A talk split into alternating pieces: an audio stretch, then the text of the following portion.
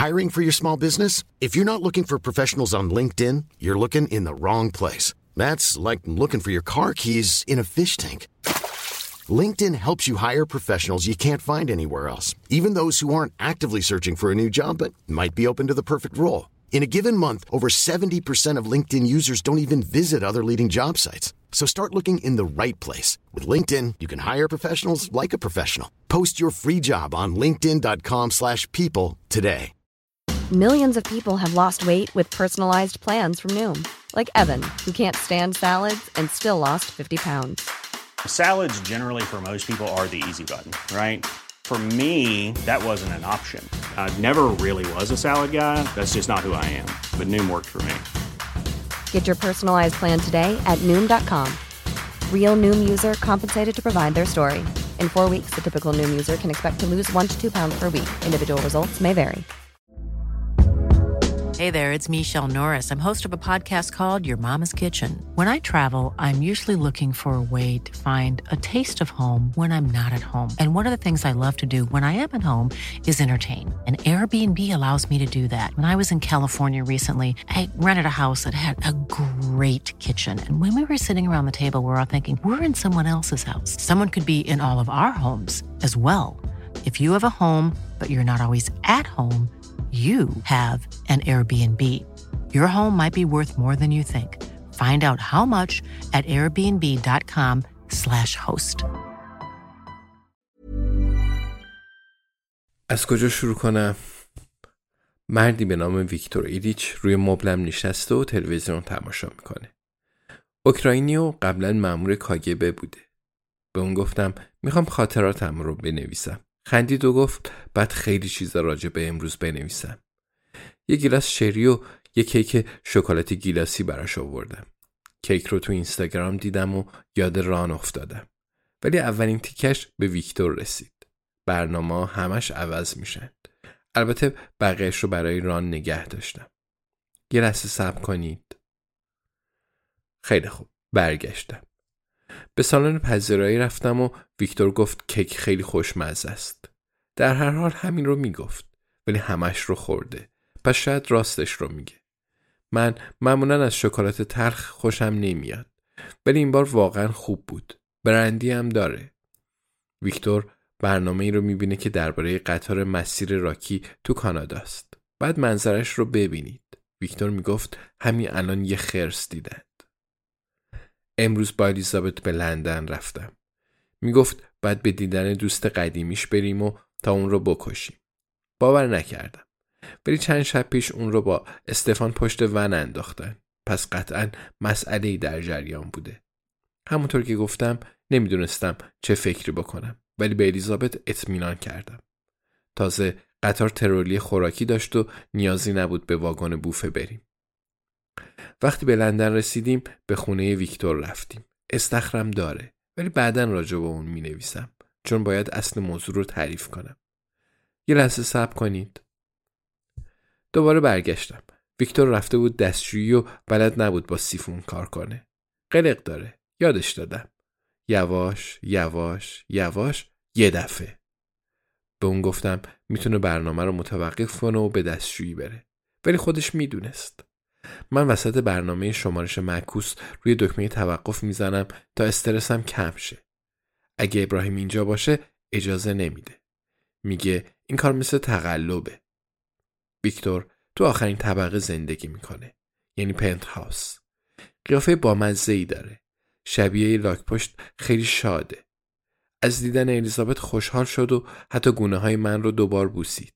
پس خیال کردم الیزابت اصلا کاری به کارش نداره. منتظر بودم از اصل ماجرا خبردار شم. ویکتور به من جین و تونیک تعارف کرد. الیزابت تفنگش رو بیرون کشید. من با اون حرف زدم ولی بیخیال نمی‌شد. ظاهرا ویکتور خونسرد بود. راستش ترسیده بودم و از دست الیزابت عصبانی بودم. حتی گفتم هیچ وقت بخشمش. تو مسیر برگشت این حرفم رو به یادم آورد. همیشه باید به من اعتماد کنی. ولی خشم من به درد خورد. هر دو به سمت هموم رفتند. ویکتور فریاد کشید و صدای شلیک اومد و اون روی زمین افتاد. داشتم میلرزیدم. اشکم سرازیر شد. البته اینم به درد خورد. الیزابت سری برگشت و دستور داد. گفت جویس الان وقت گریه نیست. مجبور شدم ویکتورم می‌دونست. حالا به کمکت نیاز دارم. گفت خودش هموم رو تمیز می‌کنه. خوشحال شدم. ولی از من خواست به چند نفر زنگ بزنم. بعد اول با باگدن تماس می‌گرفتم و می‌گفتم الیزابت تاکسی می‌خواد. بعد سیم کارتش رو در می آوردم و خوردش می کردم. موبایلش رو تمیز می کردم و داخل سطح آشپزخونه می انداختم. نباید هیچ رد فیزیکی یا الکترونیکی از حضورمون به جا میذاشتیم. می‌خواستم راجع به دربون صحبت کنم.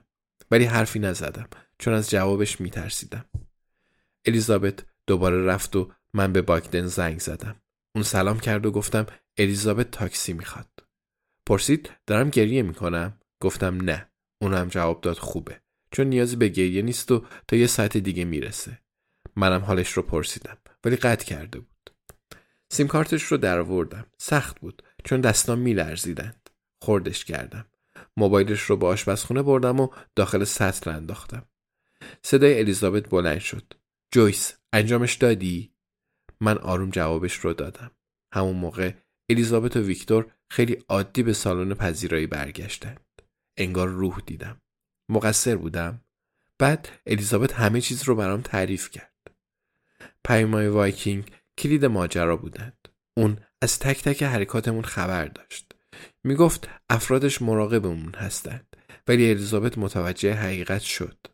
میگه اگه کسی تعقیبش کنه می‌فهمه چون زیادی زرنگه. مثلا هیچ کس تو قطار نبود. پس فهمید وایکینگ سراغ حقه ساده تری رفته. وقتی الیزابت رو به خونش برده به سادگی موبایلش رو هک کرده. البته من میگم به سادگی ولی اینطوری نیست. پس تا زمانی که من موبایل رو خورد نکرده بودم می‌تونست همه چیز رو بشنوه و حتی ببینه. برای همین به من نگفت تا واکنشم طبیعی باشه و وایکینگ همه چیز رو باور کنه. اصلا برای همین منو با خودش برده بود. می‌خواست همه چیز کاملا واقعی به نظر برسه. به الیزابت گفتم می‌تونستم نقش بازی کنم ولی خندید. پرسیدم ویکتورم خبر داشت. اون جواب داد به محض اینکه الیزابت موبایلش رو بالا گرفت و راجع به پیام حرف زد متوجه نقشش شد. پرسیدم پیش از این نگران جونش نبود.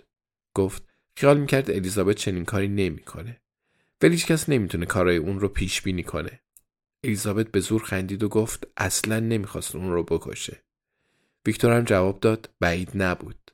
الیزابت مدام اعتراض کرد و بالاخره ویکتور برام جین و تانیک ریخت. یه ساعت بعد دربان با باگدن اومد. یه ساک خیلی بزرگ دستش بود. ویکتور به دربان گفت مرده. اونم سری تکون داد و پرسید کی زنده میشه؟ ویکتور به الیزابت نگاه کرد و اون گفت چند هفته طول می‌کشه. معلوم شد دربان برای ویکتور کار می‌کنه. حتی به باگدن کمک کرد ساک رو داخل ماشین بگذاره.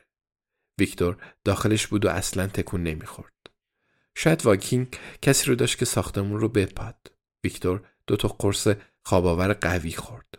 چون قبلا در چنین موقعیتی بود و فقط اینجوری می‌تونست فضای تنگ ساک رو تحمل کنه.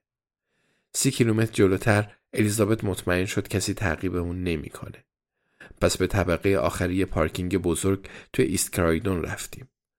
صندوق رو باز کردیم و ویکتور رو از داخل ساک بیرون کشیدیم. باور کنید دروغ نمیگم. خواب خواب بود. مجبور شدیم با سیدی بیدارش کنیم. من می‌خواستم یکی از اون قرصای خواب رو امتحان کنم. ولی گفت زیادی قویند. بعد از آمریکا بخرمشون. خب حالا اینجاییم. ویکتور نمی‌تونست پیش الیزابت بمونه. پس تا وقتی زنده بشه تو اتاق مهمون من میمونه. نقشمون اینه که وایکینگ رو پیدا کنیم. احتمالا بعدم میکشیمش. نمی‌دونم. بگمونم نمی‌تونیم تا ابد ویکتور رو زنده نکنیم. من راجع به وایکینگ و ویکتور سوال دارم. ولی فردا پنجشنبه است. پس صبر می‌کنم تا دور هم جمع شیم. تحقیقات بتانی ویتس چی میشن؟ حس می‌کنم این قضیه فقط حواسمون رو پرت کرد. ولی الیزابت میگه در واقع حسابی شانس آوردیم چون ویکتور می‌تونه کمکمون کنه.